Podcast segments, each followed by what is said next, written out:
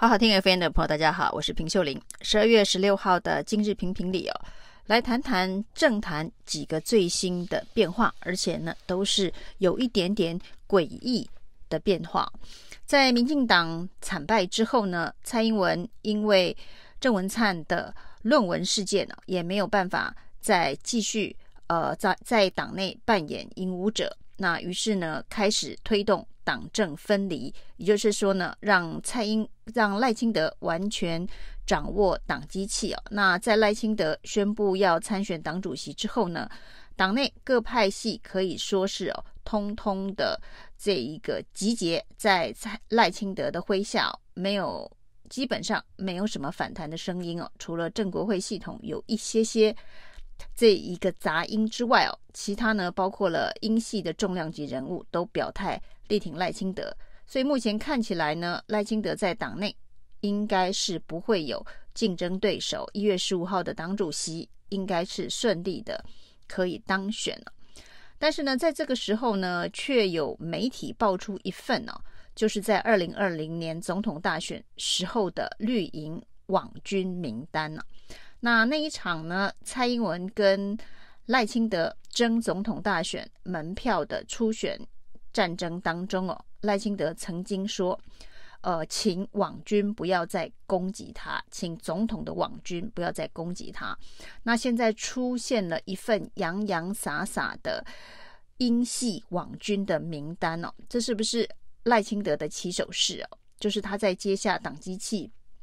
之后呢，要处理网军。的状况，特别是英系的网军呢、哦？那事实上，网军在选举当中所扮演的角色，在这一场选举当中哦，包括了高嘉瑜跟王世坚在败选后的检讨，都点出这个问题。那现在呢，这一份流出来洋洋洒洒的网军名单，那很多当然是二零一九年赖清德跟蔡英文竞争总统提名的时候。啊，所组织出来的网军一路跟着蔡英文打完二零二零的总统大选，这里面呢，包括了总统府的副秘书长黄从彦哦，那民进党的副秘书长林鹤明，这都是色彩非常非常鲜明的小英网军的头子啊。那现在呢，发现了有这个府，有当时蔡英文当党主席的党，有府跟党的角色介入哦。赖清德是不是透过这一份名单的释放，也警告这些英系的网军：一，你在未来的选战当中哦，不要再企图扮演什么样子的角色。那或者是，呃，在英系的网军现在呢，开始也倒向赖清德这里，主动释出的投名状。所以这份名单到底是怎么流出来的？在政坛是议论纷纷呢。那在蔡英文的这个领导之下的这一场惨败之后，到目前为止所看到的检讨的声音哦，除了高嘉瑜、王世坚所提到的网军侧翼之乱哦，还有何志伟，另外呢，李文忠、吴怡农讲的黑道中常委之乱，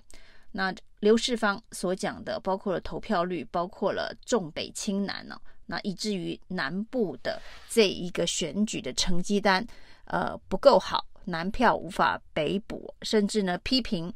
这个苏贞昌所带领的行政院政务官辅选不利哦，那查会也不利哦，甚至连赌盘对于民进党不利，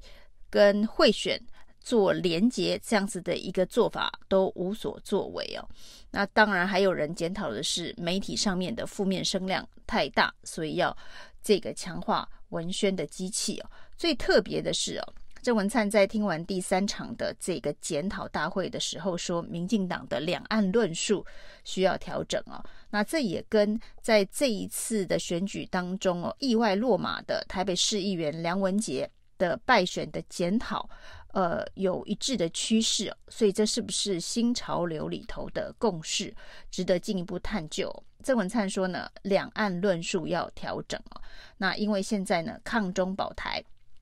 已经。被转化成是一种战争恐惧，所以民进党该如何调整两岸论述？这也真是这一场惨败之后，呃，带给台湾政治一个呃最大的一个反差。过去呢，都是国民党困扰、受困于两岸论述，不被民众所接触。接触，所以呢，在连年选战都吃败仗之后，不断的都有呼声提出哦，如果国民党想要拿回政权的话，一定要进行两岸论述的大辩论哦，两岸路线的大辩论，那要强化两岸的论述，才有可能在选举当中呢打败民进党。这一向都是大家开给国民党的药方啊！没想到在这一次的选举惨败之后，郑文灿居然主动的提出来，民进党的两岸论述要调整，因为现在民进党的两岸论述已经变成抗中保台。那抗中保台又等于战争恐惧哦，这的确是一个相当新鲜的败选检讨的说法。那民进党真的会有一场路线大辩论吗？事实上，民进党现在内部的路线路线是大混乱。当这个苏文昌谈到。呃，要不要小三通的时候，提的是中国现在呢疫情解封，所以呢，一旦小三通，可能中国大陆的人民会到台湾来抢药，所以万万不可。就在苏贞昌谈万万不可小三通，以免中国大陆前来抢药的时候哦，呃，可以听到陆委会跟这个国安会的这个顾立雄哦，却说。这一个两岸的探亲专船啊，小三通的探亲专船呢，不会拖过春节啊。那这个招呢，这个指挥官王必胜是不敢接的。那他至少还在行政院苏贞昌的指挥系统内哦，他说他没有这么说。那这个需要进一步的各方面来评估哦。那有关于到底要不要开放小三通，对中国大陆对对岸释出比较友善的这个讯息哦，除了孙志昌说抢药的危机会造成防疫的破口之外哦，这个刚刚当选的市议员严若芳也痛批哦，因为朱立伦说呢，在中国大陆现在疫情再起的时候，应该要考虑提供相关的医疗协助，不管是药药物。或者是经验等等协助中国大陆防疫啊，那没想到呢，这个颜若芳痛批啊，这个又是一个舔共的行为，是这个居心叵测等等，是跟苏文昌同一个论述跟说法。假设这是一种论述的话，但是呢，另外一方面呢，又可以看到现在正在台北市。补选立委的吴怡农却说，跟中国大陆的人民互动交流是好事情哦，就是对于小三通，他认为呢是一个好的发展方向。那民进党的这一个马祖的政治明星啊，李问也说。这一个马祖这里不会有所谓的抢药的问题哦，那他也觉得这个小三通的探亲专船的确是金门马祖民众呃非常希望能够开放的。那他说不知道马祖有抢药的状况，那金门他是不知道，但他觉得马祖是不会有。那不管是吴怡农、李问，还是现在陆委会。以及国安会哦，那陆委会及国安会国防外交，这属于蔡英文总统的权责范围。顾立雄也一直被视为是蔡英文呃相信的国安会的国安呃官员呢、所以呢，当陆委会国安会的风向是说这个探亲专船呢、在春节前会启动，那吴怡农跟李问也肯定小三通对于两岸交流的正面帮助、哦。那现在的鹰派就剩下行政院院长苏贞昌了，说小三通会抢药，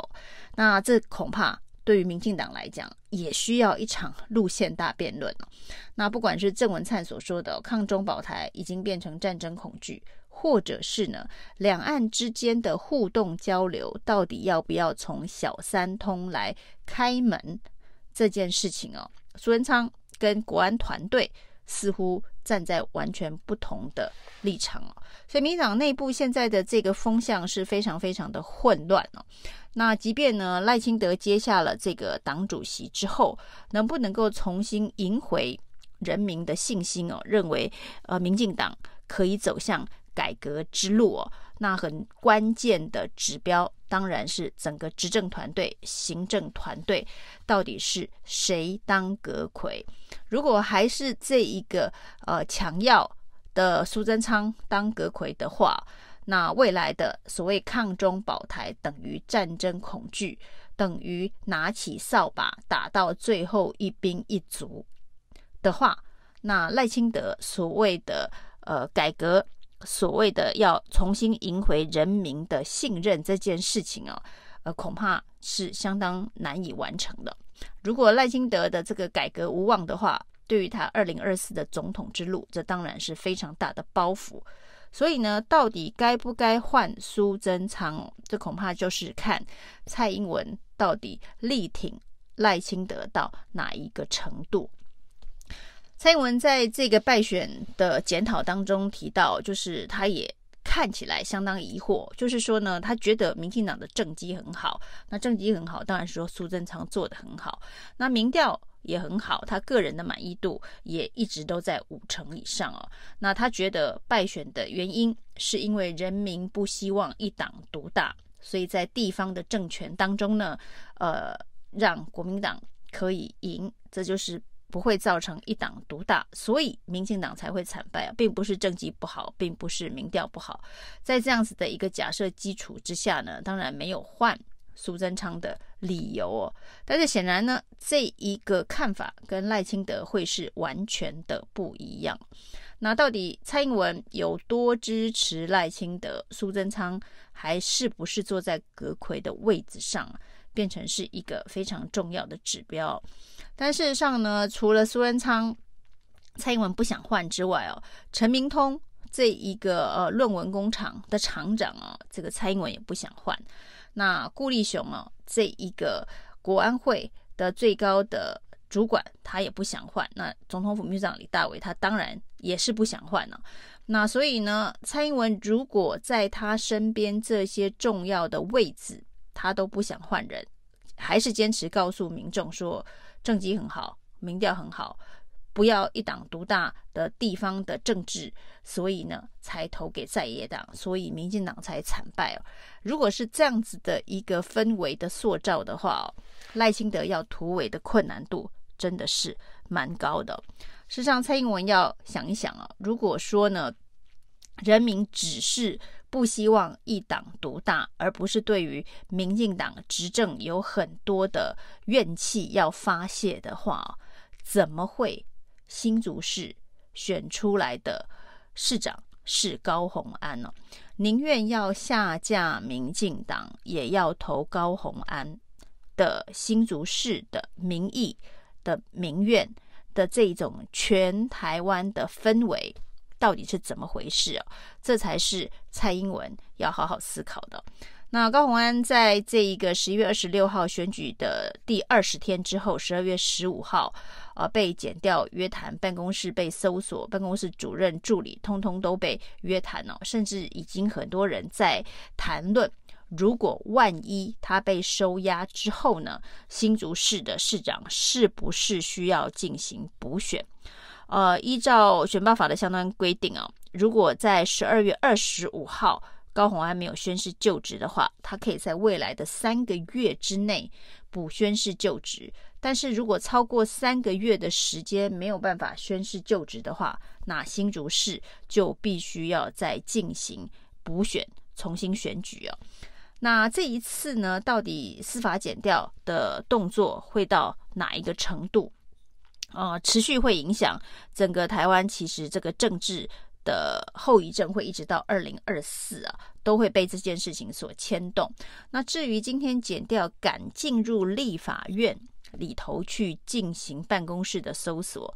呃，应该是有相当程度的证据的掌握，不然这么大动作直接进国会的搜索，虽然不是不行啊。但是呢，检方会承受的压力是非常的大。做了这么大的动作，手里应该要有某种程度以上的证据哦。至于收押这件事情，呃，这个